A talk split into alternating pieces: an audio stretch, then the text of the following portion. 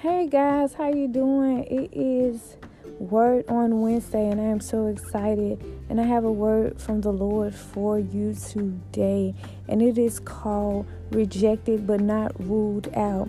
Everybody knows that rejection doesn't feel good and it can be quite uncomfortable when you were looking for something to pan out, but yet it seems like it hasn't.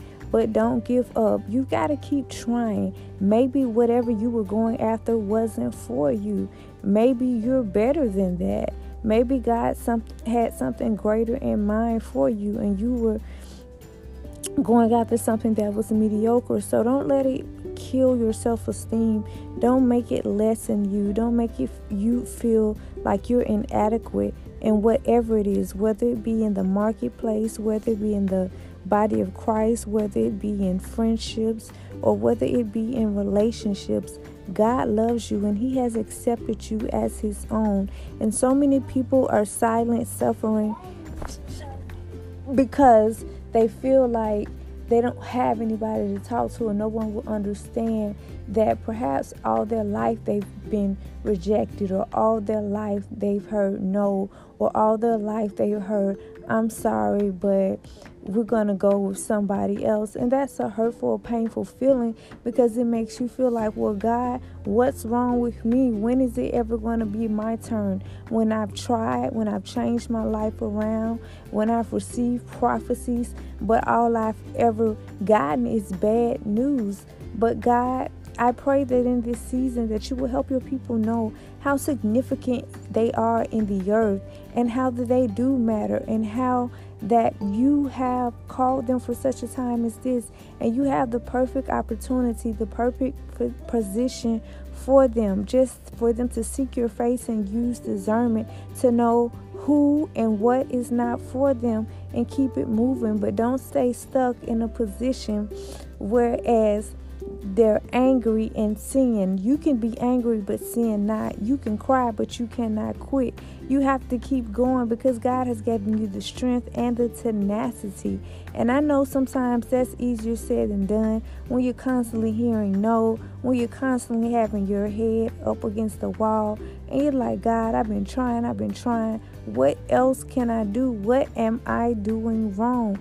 Why are people looking over me? Why can't people see my talent when people are often always coming to me, but yet when I reach out or try to step out of my comfort zone, I get shut down, I get slammed down. So this morning, I want to pray for you. Dear Heavenly Father, let the words of our mouth and the meditation of our heart be acceptable in thy sight, O Lord. You are our strength and our Redeemer. And I pray for that person who's been rejected and let them know that they have not been ruled out of your will because you have a divine plan for their life. So we come against the spirit of depression and we speak that you would give them the spirit to try again, to know that hope is not lost, to know that hope is not gone because hope deferred causes the heart to grow sick. So we put our trust in you, God. For the Bible declares that acknowledge you in all our ways and you shall direct our path, God. God, let them know, God, that you have the right opportunity for them, God. You have the right position for them, God. You have a yes for them. You have an approval notice for them. You have an a congratulations for them. You have the right friendships for them. You have the right family for them. You have people who will accept them and love them. And, and they don't have to buy their love. They don't have to beg their for their love. But God, we thank you, God, that you love us unapologetically, no matter what we've done. God, you love us and you have stood by our side and you never changed your word about us, God. You've been with us from the beginning when we were even yet in our mother's womb. You had a call on our life, and for that we appreciate it. And from this day forward, we walk in the boldness of who you have called us to be, which is to be excellent, which is to walk in the spirit of boldness, which is to walk in the spirit of being secure, not insecure which is to walk in the spirit of being healed, not broken, but also whole, God. For if any man be in Christ, he is a new creature. So we come against that spirit that wants them to go back into that shell, which makes them want to go back and say, I give up. I'm not going to try again. I'm not going to try to be a part of anything. I'm not going to try to do this. I'm not going to try to work the gifts that God has given me because it seems like everything just falls through. But God, give them the resilience to try again, but give them the discernment to know where to try at and who to try with because sometimes everything isn't what it always seems or appears to be. But you know the way that we must take. So, God, give us wisdom in this season, God, to follow your direction because we know where you lead us, God we will always follow and you'll never lead us wrong. For every step of a righteous man has already been ordered by God. And God, we don't want to make a move without you, God. We don't want to say anything without your advice, God. We don't want to listen to anybody, God, without your approval, God.